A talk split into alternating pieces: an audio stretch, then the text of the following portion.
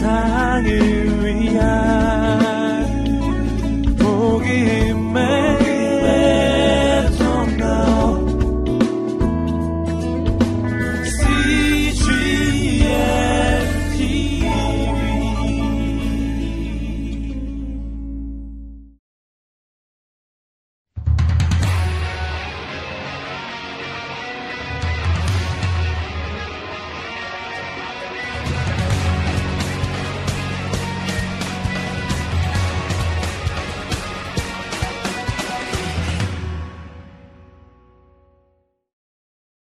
쪽으로 넘어가시면요. 302쪽. 넘어가시면 여기에 지금 에스겔 뭐 22장, 23장, 21장 나오잖아요. 여기서 세 번째 21장. 거기에 보면 바벨론의 칼이 나오지요. 바벨론의 칼이 누구의 칼이 된다고요? 여호와의 칼이 돼서 누구를 친다고요? 폐역한 유다를 치신다. 근데 여기에 여기에는 없지만 여러분이 이제 이번 주간에 성경 읽다 보면 아주 재밌는 내용이 나와요. 하나님께서 에스겔 보고 지도를 그리래요. 그런데 처음에는 한 길이에요. 근데 어느 시점 가다가 길을 두 개를 그리라는 거예요. 그러면서 뭐라고 말씀하시는가 하면 바벨 왕이 쳐들어 오는데 이 양갈래 길을 만날 것이다. 그 예루살렘으로 오는 길이 사실 양갈래 길이 있어요. 그럼 거기에서 이 느부갓네셀이 점을 칠 거라는 거예요. 그 점을 치면 점괘가 어디로 떨어지도록 하겠다는 거면 예루살렘 쪽으로 떨어지게 하겠다는 거예요. 근데 실제적으로 느부갓네셀이 점을 쳐요. 근데 점을 치니까 이 점이 어디로 떨어지는가 하면 예루살렘으로 떨어지는 겁니다. 그래서 하나님께서 바벨론을 통해서 이 예루살렘을 심판하겠다는 그 내용을 예언하셨고 그 내용 그대로 이 바벨론 누부갓네살 왕이 세 번에 걸쳐서 예루살렘을 완전히 회파하고 있는 그런 내용이 역사 속에서 그대로 이루어졌습니다. 역사 속에서 증거가 되고 있습니다. 그러면 이 그림은 무슨 내용이냐? 맨 밑에 보니 31장이 나오죠? 31장. 애굽은 커다란 백향목에 비교되고 있습니다. 그런데 애굽도 결국은 멸망할 거예요. 근데 애굽에 뭐 때문에 멸망한다고요?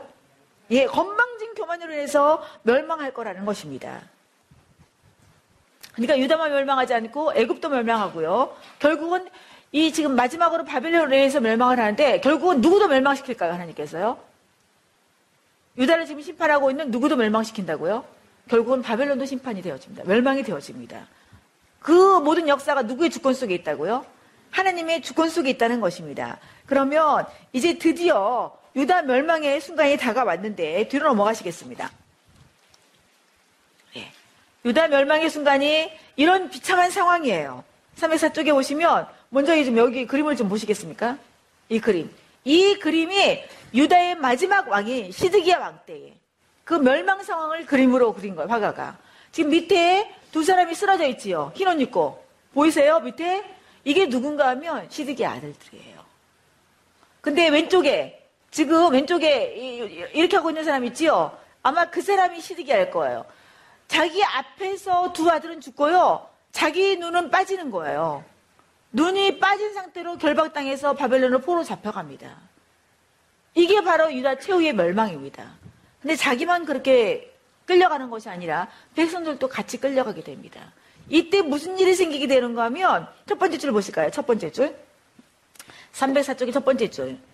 오른쪽 끝에 보니까 이번에는 무엇을 불태우고 성전을 불태우고 무엇을 헐어버려요? 성벽을 헐어버리는 거예요. 그다음에 시댁의 아들들을 죽이고 시댁의 왕의 눈을 뽑아서 백성들과 함께 바벨론 포로로 잡혀갑니다. 이것이 바로 무슨 결말입니까? 무엇으로 살았던 결말이에요? 인위로 살았던 결말이에요. 이래서 제가 인위의 결말은 무슨 지름길이다? 멸망의 지름길이다, 비극의 지름길이다. 라고 계속적으로 말씀을 드렸지요. 이것이 바로 역사 속에서 그대로 일어났던 일입니다. 그리고 우리 개인의 역사 속에서도 그러게, 그러, 그대로 일어날 일들이라는 것입니다. 하나님께서 역사를 통해서 우리에게 교훈을 주시는 거예요. 이래서 우리는 무엇을 뚝하셔야 된다고요? 인위? 네, 하도 안 했더니 잊어버리셨군요. 인위? 뚝, 휘니? 아, 너무나 오랫동안 안 했어요. 다시 한번 하셔야 되겠어요. 이걸 하려면 손이 올라가셔야 돼요.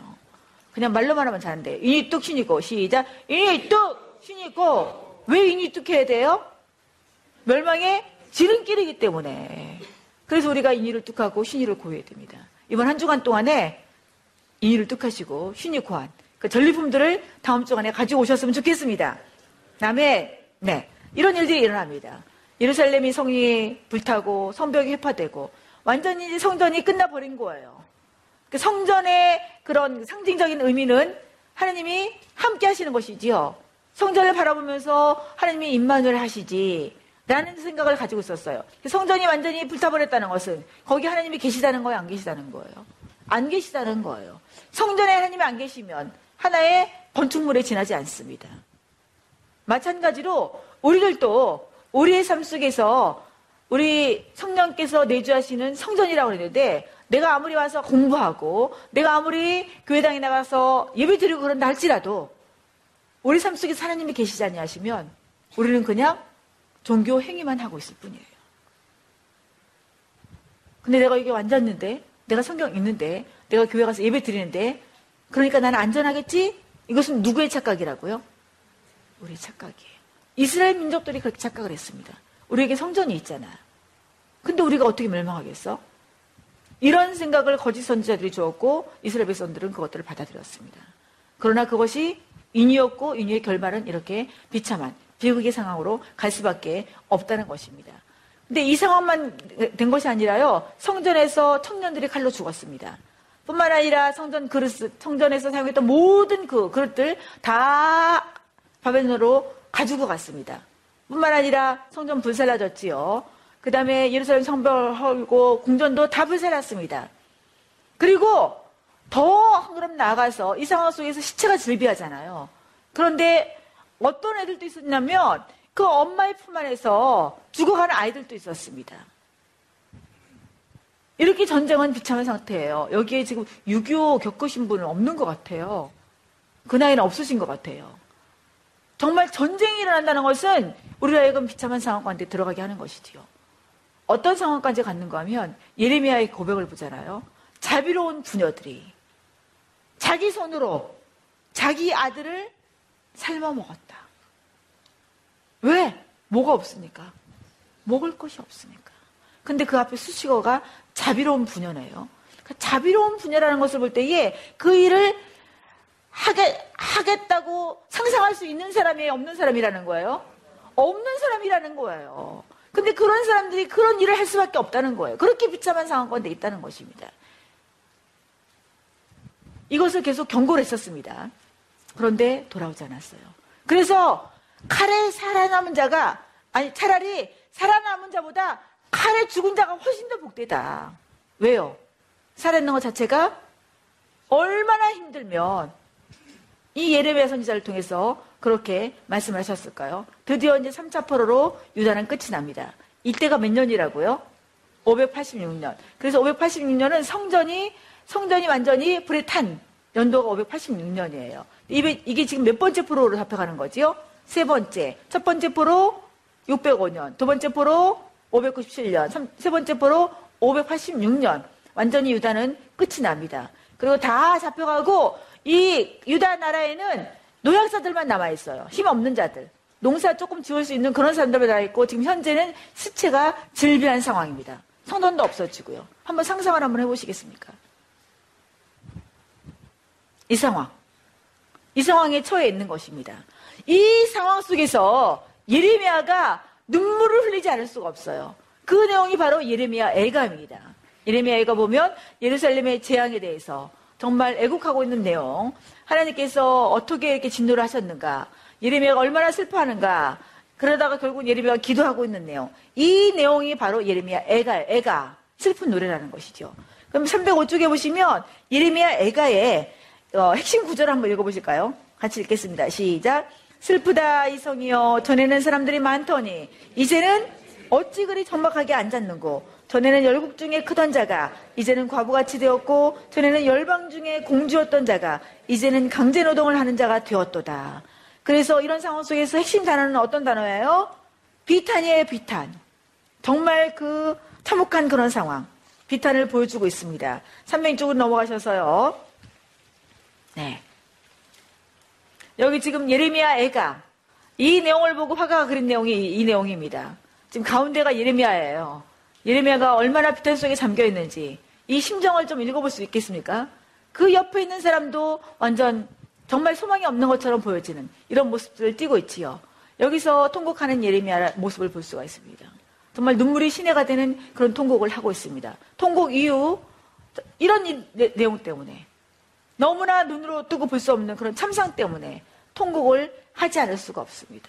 여러분, 나라가 얼마나 중요한지 아시겠죠? 이 나라가 건재하는 것이 얼마나 중요한지 이 유다의 멸망을 통해서 알 수가 있습니다. 그래서 우리가 나라를 위해서 기도할 필요가 있습니다. 나라를 위해서 기도하고 있습니까? 네. 나라를 위해서 기도하는 사람 손 들어 그러면 네, 좀 민망한 일이 생길 수 있으니까 네, 나라를 위해서 기도하지 않는 분들을 건면합니다. 10시에 밤 10시에 나라를 위해서 기도하는 일단의 무리들이 있습니다. 한 8천여 명은 됩니다. 이건 한 그룹이에요. 여러 그룹이 합친 그룹이 아니라 한 그룹이 8천여 명이 밤 10시 되면 딱 무릎 꿇고 앉아서 최소 5분 동안 나라를 위해서 기도합니다. 여러분도 그 나라를 위한 기도의 자리에 들어가지 않으시겠습니까? 네. 이 유다의 멸망을 보고도 내가 나를 위해서 최소 5분은 기도할 마음이 없다. 그러면요. 악한 사람이에요. 네. 그런 악한 자리에 있지 않기를 부탁을 드립니다. 우리가 기도하는 사람이 있기 때문에 우리나라가 아직도 이렇게 건재한 것입니다. 나라가 썩어져 가는 것 같을지라도 이렇게 성 무너진 데를 막아서는 한 사람 이상이 있기 때문에 우리나라가 아직도 건재한 거예요. 이제 10시에 여러분들의 알람을 맞춰놓고 어디에 있든지 길거리에 있든지 차를 타고 가든지 무엇을 하든지 TV 보고 앉아있다가도 알람 소리를 들으면 10시에 최소 몇 분 동안요? 5분 동안 나라를 위해서 기도하는 이 통통 우리 통통만이 되기를 주님의 이름으로 축복합니다. 네. 그것을 오늘부터 좀 시작하셨으면 좋겠어요.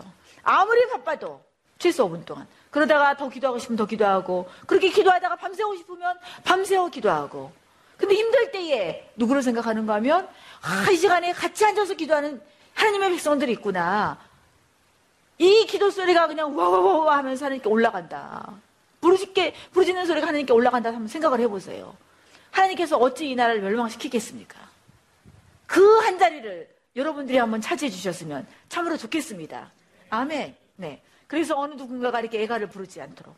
네. 그러면 애가 속에서 나타난 하나님의 마음을 우리가 알 수가 있습니다. 이제 예레미야 3장 21절 23절 보면 우리가 잘 아는 내용이에요. 잘 아는 내용이 이런 맥락 속에서 쓰여졌습니다. 22절 같이 한번 읽어보실까요? 시작. 여호와의 인자와 궁율이 무경하심으로 우리가 진멸되지 아니함이니다. 네, 여기까지요. 지금 예루살렘이 멸망했어요. 성전이 불탔습니다. 포로로 잡혀갔습니다. 이 유다 나라에는 노약자만 남아 있습니다. 근데 지금 여호와의 인자와 궁율이 무궁하시다래요. 그 여호와의 인자와 궁율로 말미암아서 완전히 진멸되지 않았다는 거예요. 이것을 지금 고백하고 있습니다. 이것들이 아침마다 새롭대요. 여러분 이런 상황 시- 시체가 질비하고 왕- 왕궁과 성전이 다 불타고 있는데 이것이 이런 상황 속에서 아침마다 새롭다는 것이 고백이 될 수 있는 상황입니까? 여러분 같으면 이런 상황 에서 고백이 되어지겠습니까? 근데 뭐가 뭐가 새로운가 하면요 주의 성실이 크다는 거예요. 지금 우리 인간의 생각으로는요 주의 성실하십니까? 주의 불, 불성실 같이 보이십니까? 불성실 같이 보이잖아요.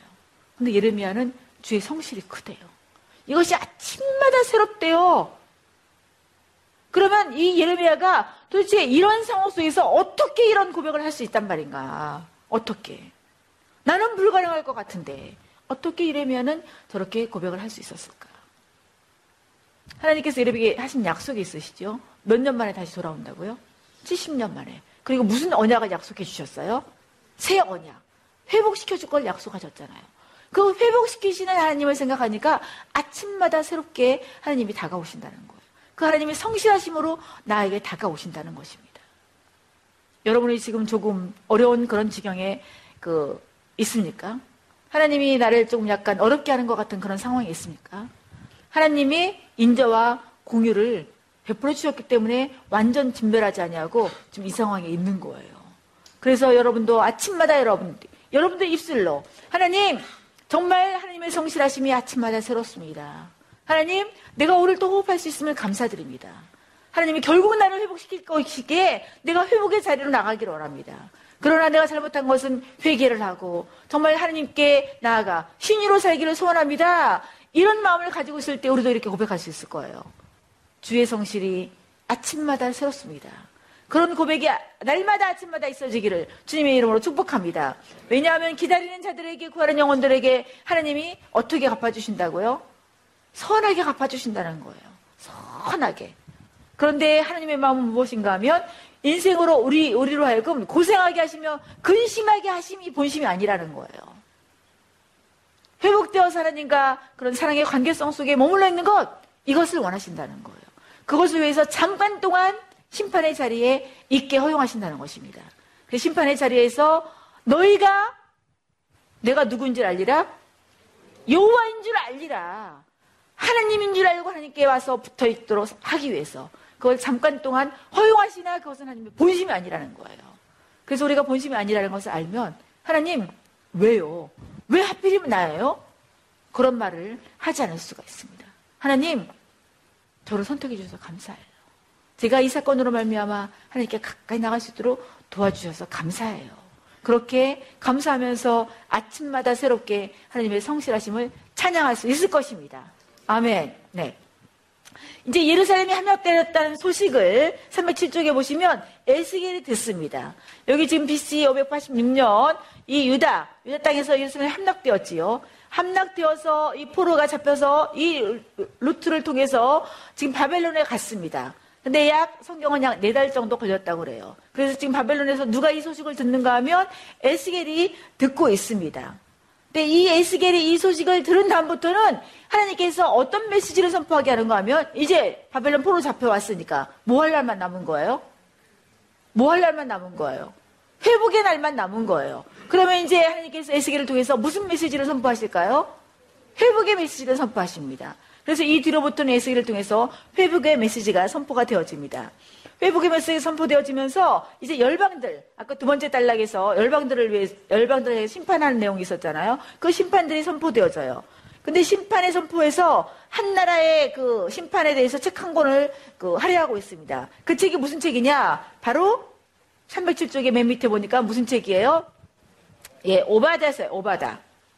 여기 지금 여기 잠깐 보세요. 열방을 심판한다 그랬잖아요. 이 이스라엘 땅을 주변으로 이스라엘 괴롭혔던 그 나라들을 하나님께 심판하시겠다는 거예요. 그래서 악의 도구가 되지 말아야 될 필요성을 느낍니다. 여기 오바다. 오바다는 구약에서 딱 한 장이에요. 그래서 이렇게 넘겨가지고는 도무지 찾아지지 않는 책이 바로 오바다입니다. 그리고 어, 목사님들도 설교를 별로 하지 않는 그런 책이 오바다이기도 합니다. 근데 오바다라는 책이 있어요. 네. 이 책은 누구를 심판하는 내용인가 하면요. 에돔을 심판하는 내용이에요. 에돔. 에돔은 에서의 후손입니다. 뒤로 넘어가시면 그러면 에돔을 왜 멸망시키는지 이 책 한 권을 할애해서 한 장을 할애해서 설명하고 있는지 잠깐 살펴보시겠습니다. 그 에돔 멸망에 대한 예언 그 단락 보셨지요? 그 단락의 세 번째 줄.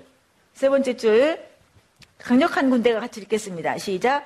강력한 군대가 예루살렘을 침공하여 멸망시키는 동안 에돔 사람은 오히려 바로 약탈자 편에 가담했습니다.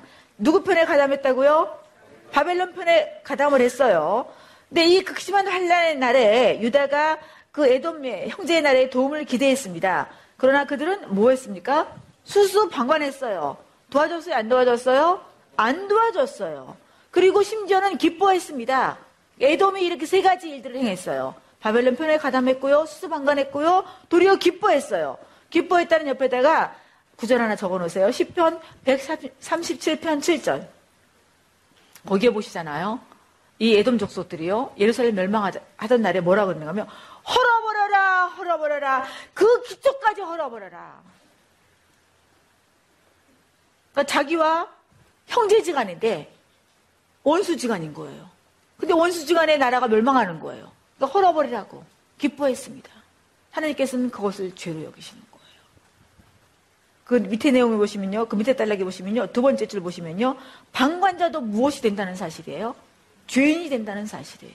여러분, 내가 거기에 참여하지 않았다 할지라도 방관하고 있으면 하나님께서는 그거를 죄로 여긴다는 거예요. 그리고 누군가를 도와줘야 되는데 도와주는 자리에 있지 않고 스스로 방관했으면 그것도 하나님께서는 죄로 여기신다는 거예요. 그렇다면 우리도 방관자의 죄를 짓고 있는 일이 있어요, 없어요? 누가 죄라고 하는? 사람들은 죄라고 하지 않을 수 있습니다. 근데 이 방관자를 누가 누가 죄라고 말씀하세요? 하나님이 죄라고 말씀하세요. 우리가 죄의 기준은 사람이 아닙니다. 죄의 기준은 하나님이십니다. 혹시 나에게 도움을 요청하는데 방관했던 그런 사람 떠올리지 않습니까? 만약에 떠오른다면 이번 한 주간 동안에 방관했던 그 사람을 향해서 도움을 좀 주는 한 주간 되시기를 주님의 이름으로 축복합니다. 왜냐하면 그것도 누가 죄라고 여기시니까 하나님께서 죄라고 여기시니까 그런 애돔을 심판하시겠다는 거예요. 오바자가 그런 내용이고요. 이제 이제 에스겔 36장을 보시면 310쪽 에스겔 36장 에스겔 36장이 310쪽 네 나오지요. 에스겔 34장 37장 거기 보시면 첫 번째 줄 하나님이 이제 그들이 회복받을 것이라는 위로와 함께 무엇을 약속해 주세요? 회복을 약속해 주세요. 회복을 약속해 주셔서 이제 이스라엘들 다시 고국으로 돌아간 돌아간다는 그런 것들을 약속을 해 주십니다.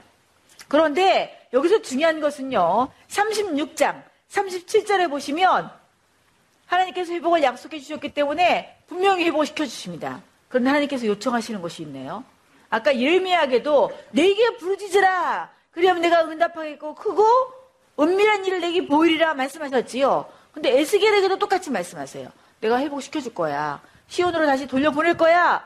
그런데 너희들이 그래도 이스라엘 족속이 이같이 이루어지기를 내게 구하여야 할지라. 뭐 하라는 거예요? 기도하라는 거예요. 하나님께서 약속하신 것을 이루어 주시기를 기도하라는 거예요. 기도하면서 누구를 경험하는 겁니까? 하나님을 경험하고 하나님께 가까이 나갈 수 있기 때문에 그렇습니다. 그래서 기도가 얼마나 중요한지 여기서 말씀을 해주고 있어요. 누가 이렇게 기도하기를 우리에게 요청하셨습니까? 하나님이. 그렇다면 우리는 무슨 자리로 나가야 되는가 하면 기도의 자리로 나가야 돼요. 우리가 말씀 읽는 거 굉장히 중요합니다. 말씀 배우는 거 굉장히 중요합니다. 근데 그보다 더 중요한 것이 뭔가 하면 이 말씀 붙잡고 기도하는 것이에요. 왜? 기도할 때 우리는 영적인 근육이 튼튼해집니다. 그리고 기도할 때 우리가 말씀 배운 것대로 살아갈 수가 있기 때문에 그렇습니다. 그래서 신약은 우리가 기도와 말씀으로 거룩하여진다라고 말씀을 하고 있습니다. 근데 거룩한 삶은 우리의 관점에 몇 번째 관점이 있죠? 통통의 관점 중에 세 번째 관점이 있죠? 첫 번째 관점이 뭐예요? 종말론적 관점. 지금 유다도 종말을 향해서 가고 있듯이 이 세계사도 종말을 향해서 가고 있고 우리 개인의 역사도 종말을 향해서 가고 있습니다. 두 번째 관점은 무슨 관점이에요? 하나님 나라의 관점이에요. 하나님께서는 이 하나님 나라를 회복시키를 원하시는 하나님의 열심을 볼 수가 있고 궁극적으로 종말에 하나님 나라가 완성이 될 것입니다. 그 나라를 향해서 역사가 가고 있는 거예요. 그냥 그 나라의 역사를 향해서 가고 있는 현재 우리 삶 속에서 우리가 어떤 삶을 이루어야 된다고요? 거룩한 삶을 이루어야 된다는 거지요. 근데 거룩한 삶은 무엇과 무엇으로 된다고요? 기도와 말씀으로 된다는 거예요.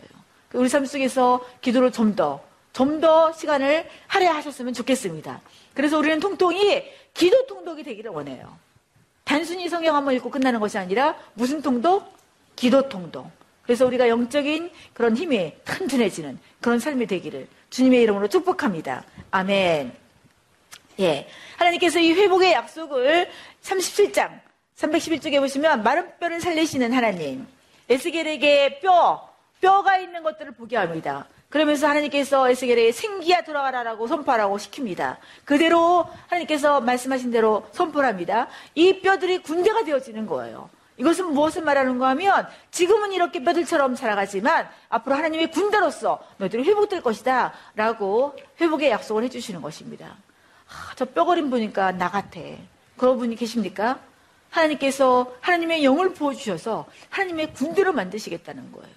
그래서 여러분들을 오늘 이 자리에 앉게 하셨다는 것입니다. 얼마나 아까운 시간에, 공부해도 시원찮은 시간에, 이 시간에 와서 앉아 계시지요. 누구의 군대로? 하나님의 군대로. 그렇게 해주시라 믿으십니까? 아멘. 그래서 우리로 하여금 하나님 나라를 확장해 나가도록 하나님께서 분명히 쓰실 것입니다. 아멘. 예. 여기 37장 14절 같이 한번 읽어보실까요? 시작.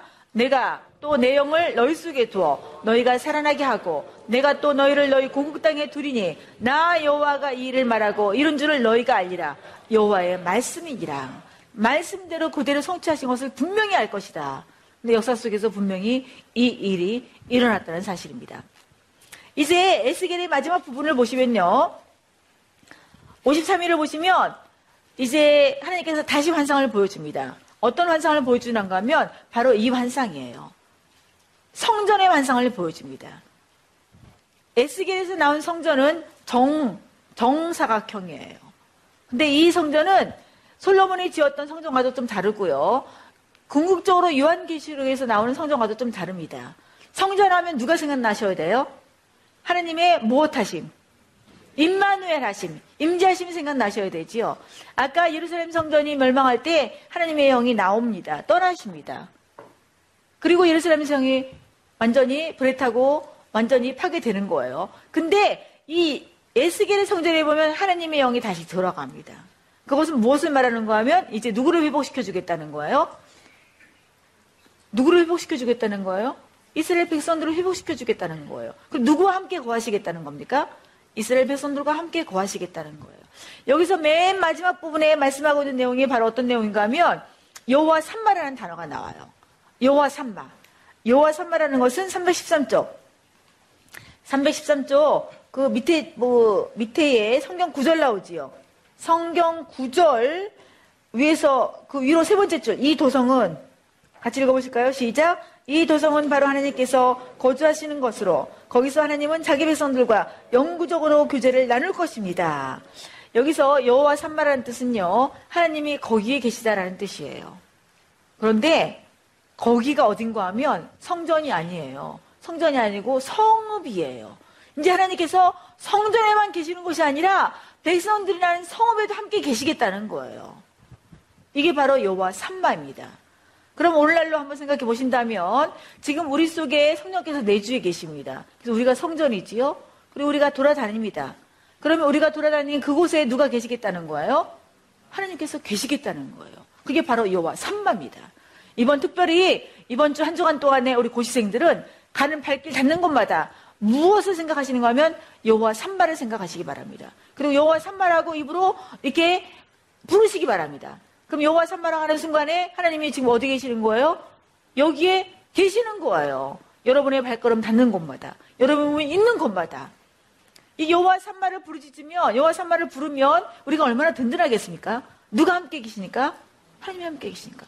그 하나님이 지혜 주시고 총명 주고 생각나게 하시고 신의로 살아가게 하시고 내가 못 사니까 그 성령께서 우리로 하여금 살아갈수록 힘 주시고 그래서 우리로 하여금 승리하게 하신 그 하나님. 그 하나님의 이름이 뭐냐? 여호와 산마예요. 이번 한 주간 내내 부를 하나님의 이름 여호와 산마로 드립니다. 여호와 산마를 계속 부르시면서 내 삶 속에서 어떤 변화가 일어나고 있는지 그 변화를 만끽하고 다음 주에 오시기 바랍니다. 예, 이 앞에 막 미소를 지으면서 이러고 있어요. 그렇게 한번 살아보겠다는 거예요. 고시생만 그렇게 살면 될까요? 누구도 그렇게 사셔야 돼요? 평민들도. 예, 누구 이름 부르라고요? 여호와 산마. 여기 계시는 하나님. 네, 하나님이 멀리 계시지 않는다는 거예요. 그것을 약속해 주고 있어요. 에스겔을 통해서. 힘이 나시지요? 네, 네. 그날 후로는 그 성읍의 이름을 여호와 산마리라. 우리가 가는 곳곳마다 여호와 산마가 되는 것입니다. 이제 314쪽 넘어가시면 하나님께서 이 유다를 어떻게 회복시킬 것인지 이스라엘을 통해서 이미 예언해 놓고 있어요. 그 박스에 보시면 위에 부분 우리가 다 했습니다. 맨 밑에 점만 읽겠습니다. 박스 맨 밑에 점 한 개인 시작. 한 개인에 대한 가장 정확한 예언을 수록하고 있는데 그거는 바사왕 고레스에 관한 것입니다. 고레스가 태어나기 전 175년 전에 이스라엘은 고레스가 칙령을 내릴 것을 예언합니다. 이제 포로로 잡혀갈 때는 바벨론 왕 느부갓네살에 의해서 포로로 잡혀갔습니다. 몇 년 만에 돌아올 거지요? 70년. 70년 만에 돌아올 때는 바벨론이 아니에요. 이제 어느 나라가 세계를 제패하고 있는가 하면 페르시아가 세계를 제패하고 있습니다. 근데 페르시아 왕 중에 누가 이스라엘 민족들을 다시 귀환시키는가 하면 고레스라는 왕이 귀환시킬 거라는 거예요. 근데 고레스가 아직 안 태어났거든요. 근데 태어나기 전 175년 전에 이스라엘을 통해서 고레스 그 왕이 내 목자야. 그래서 그 고레스를 통해서 내가 내 민족을, 내 백성을 귀환시킬 거야 라고 예언하셨어요. 근데 그 예언이 그대로 이루어집니다. 역사 속에서. 그대로 이루어진 내용이 오른쪽으로 넘어가시면 315쪽에 다니엘 5장 나오지요. 다니엘 5장. BC 539년 벨사살 왕의 잔치에 이거는 지금 다, 바벨론의 마지막 왕이에요. 이 왕이 무엇하고 있는가 하면 술잔치를 벌이고 있습니다. 자기의 왕궁 안에서. 근데 그 술 잔이 무슨 잔인가 하면 이 예루살렘 성전에서 가져온 성전 기명들 있죠. 그 기명들을 꺼내 가지고 라 그래가지고 그 기명들로 술을 마시고 있는 거예요. 지금 무슨 작정을 한 겁니까? 죽으려고 작정을 한 거지요. 감히 무엇으로 술을 마셔요? 네, 성전의 기명들로 술을 마셔요.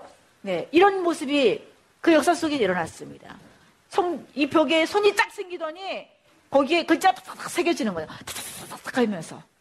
뭐라고 새겨지는 하면 그 맨 첫째 줄 보세요. 메네메네 대결 오바라신 이 글자가 새겨졌습니다. 근데 이 글자의 뜻은 무슨 뜻인가 하면 그 달라기 밑에서 두 번째 줄. 벨사살 같이 읽겠습니다. 시작. 벨사살의 시대를 세웠고 그의 능력을 저울에 달아보니 부족하여 그 나라를 메대와 바사에게 나누어 준다라는 뜻이에요. 그날로 이 벨사살 왕을 주었습니다. 왜냐하면 그날에 누가 쳐들어왔는가 하면 어떤 왕이 쳐들어 들어왔을까요? 누구에 의해서 누구에 의해서 교환시킨다고 그랬습니까? 고레스. 그러면 이 바벨론을 누가 누가 쳐야 되는 거예요? 어느 왕이? 고레스가 쳐야 되는 거예요. 그래서 고레스가 와서 이 바벨론 왕을 치고 이제 바벨론은 역사의 무대 뒤로 넘어가고 이제 누가 강국으로 올라오는 시대가 되었는가 하면 페르시아. 메대 처음에는 메대 바사였다가 나중에 페르시아가 완전히 세계를 제패하게 되었습니다. 그래서 페르시아의 고레스 왕 원년 1년에 너희들은 다 돌아가라라는 명령이 떨어져요. 근데 그 명령이 떨어진 것이 이 원, 원통, 원통이 새겨져 있는데 그 원통 새겨진 것을 고고학자들이 발견을 해냈습니다. 성경에 있는 내용이 그대로 거기 적혀 있어요. 고레스, 나 고레스는 명한다. 너희들 다 돌아가라. 성경이 신화가 아니라는 거예요.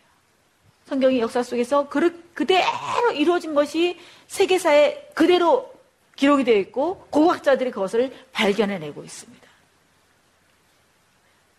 이래서 하나님이 말씀하신 것은 우리가 좀 부들부들 떨어야 되는 거예요.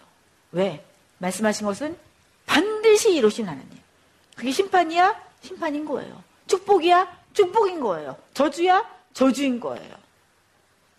이래서 우리가 하나님 말씀 앞에 좀 겸허하게 설 필요가 있다는 것입니다. 말씀하시면 반드시 이루신 하나님. 그래서 우리가 말씀을 읽어나가면서 그냥 지식적으로 읽는 것이 아니라 그 말씀 속에서 하나님이 나에게 어떻게 다가오는지, 내가 어떤 하나님을 붙잡아야 되는지, 그것들을 좀 하나하나 깨달아 가시면서 말씀을 읽는다면 우리 평생에 유익한 그런 나머지 시간들이 되실 줄로 믿습니다. 네. 총쏘시는 분 안 계시지요? 네, 여러분의 주위에서 총쏘시는 분 혹시 계십니까? 이렇게 역사 속에서 그 일이 이루어졌고요. 316조로 넘어가시면요. 316조. 우리가 우리가 굉장히 그 아, 애송하고 많이 그 주장하는 그런 구절이 있습니다. 밑에 그림 옆에 있는 구절, 그림 옆에 있는 구절 중에서 10절 읽겠습니다. 10절 찾으셨습니까? 네, 같이 읽겠습니다. 시작. 두려워하지 말라. 내가 너와 함께함이라. 놀라지 말라. 나는 내 하나님이 됨이라. 내가 너를 굳세게 하리라. 참으로 너를 도와주리라. 참으로 나의 의로운 오른손으로 너를 붙들리라. 여기 지금 두려워하지 말라고 말씀하고 있지요. 두려워하지 말라. 이 말씀은 이사야를 통해서 하나님께서 다시 이스라엘 민족들을 귀환할 것이니까 귀환시키는데 누구를 통해서 귀환시키는가 하면 고레스를 통해서 귀환할 거예요. 그래서 하나님께서 고레스를 강하게 하실 것입니다. 그러니까 고레스가 강해짐으로 말미암아 그 주변국의 열방들은 굉장히 두려워했습니다. 왜? 고레스가 강해지니까 뭐 할 수밖에 없어요? 침략하러 오잖아요. 그럼 자기 나라를 뺏기잖아요. 그래서 다른, 다른 나라 사람들은 고레스를 두려워할 수밖에 없습니다. 그러나 유다? 노인은 두려워하지 말라는 거예요. 왜? 고레스를 왜 강하게 하시는가 하면 누구를 회복시키기 위해서? 이스라엘 내 백성을 회복시키기 위해서 다시 귀환하라고 명령을 내리도록 하기 위해서 내가 고레스를 강하게 하니까 너희들은 두려워하지 말라는 거예요. 이런 맥락 속에서 맥락 속에서 두려워하지 말라는 것입니다. 하나님이 준비하신 인물이 있고 하나님이 준비하신 계획이 있기 때문에 두려워하지 말라. 왜? 내가 너와 함께 할 것이거든. 왜? 내가 너를 도와줄 것이거든. 왜? 내가 너를 의로운 오른손으로 붙들 거거든. 그러니까 두려워하지 말라는 거예요. 혹시 우리 삶의 주변 속에서 나를 굉장히 괴롭히고 나를 하여금 정말 망하게 만들려고 작정한 그런 그, 그 상황 속에 있습니까? 하나님의 이 말씀이 생각나시기를 주님의 이름으로 축복합니다. 우리는 아직 깨닫지 못하지만, 알지 못하지만, 나의 그 상황을 도와줄 한 사람 이상을 반드시 준비하고 있을 것입니다. 하나님, 내가 그런 것들을 분별할 수 있도록 도와주세요. 그리고 이런 것들보다 더 크신 하나님, 이 모든 상황을 다 다스리시고 통치하신 하나님, 그 하나님이 나를 의로운 오른손으로 붙든다고 하셨으니, 내가 하나님께만 붙어있게 도와주세요. 라고 그렇게 우리가 기도를 나간다면, 우리가 그 상황 속에서도 그렇게 낙심하지 않을 수 있다는 것입니다. 그런 말을 지금 이 유다 백성들을 향해서 말씀하고 있는 것입니다. 근데 이 하나님께서 이 유다 백성을 향해서 다시 한번 권하고 유로를 하고 있습니다. 317쪽에 보시면 그 성경 구절 나오, 나오지요. 이사야 43장. 야곱아 너를 창조하신 여호와께서 지금 말씀하시니라 이스라엘아 너를 지으신 이가 말씀하시니라 너는 뭐 하지 말라? 두려워하지 말라는 거예요. 왜? 내가 너를 구속했고 너를 지명하여 불렀기 때문에 너는 내 것이야. 그러니까 내가 최선으로 인도할 것인데 어떻게 최선으로 인도하냐? 함께함으로 최선으로 인도할 것이다. 그럼에도 불구하고 너는 이런 상황이 생길 거야. 물 가운데 지날 수 있을 거야. 그러나 물이 너를 침몰치 못할 거야. 내가 살다가 보면 불 가운데 지날 것 같은 이런 때도 있을 거야. 그런데 불꽃이 너를 사르지도 못할 것이다. 왜? 3절 같이 읽겠습니다. 시작. 대저 나는 여호와 내 하나님이요 이스라엘 거룩한 이요 내 구원자입니다. 내가 애굽을 너의 성령물로 구스와 스바를 너의 신 주었노라. 내가 너를 내 눈에 보배롭고 존귀하게 존귀하며 내가 너를 사랑하였은즉 내가 내 대신 사람들을 내어주며 백성들의 내 생명 대신 하리니 두려워하지 말라. 내가 너와 함께하여 내 자손은 동쪽에서부터 오게 하며 서쪽에서부터 너를 모을 것이며 내가 북쪽에게 이르기를 내놓으라. 남쪽에 이를 가두어 두지 말라. 내 아들들을 먼 곳에서 이끌어내며 내 딸들을 땅끝에서 오게 하며 내 이름으로 불려지는 모든 자, 곧 내가 내 영광을 위하여 창조한 자를 오게 하라. 그를 내가 지었고 내가 만들었노라. 네. 누구를 위해 창조한 자라고요? 누구의 영광을 위하여? 하나님의 영광을 위해 창조한 자. 그래서 하나님께서 결국 회복시킬 거다. 그래서 이 백성은 나를 위하여 지었나니 나를 찬송하게 하려 합니다. 결국은 무엇을 하나님? 무엇을 하나님을 찬송하라는 거예요? 회복시켜 주신 하나님.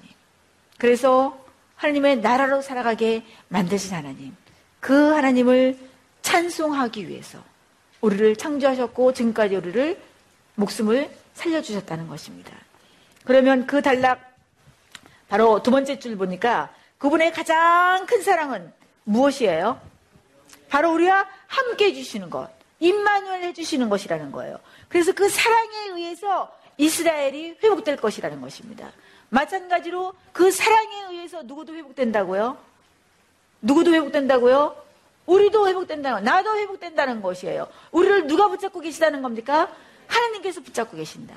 그래서 오늘 이번 한 주간 동안에 하나님 나를 의로운 오른손으로 붙잡고 계신 하나님. 내가 어디 가든지 함께 계신 여호와 삼마 하나님.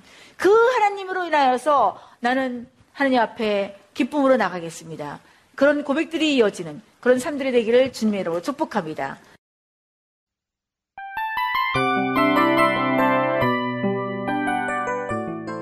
이 프로그램은 청취자 여러분의 소중한 후원으로 제작됩니다.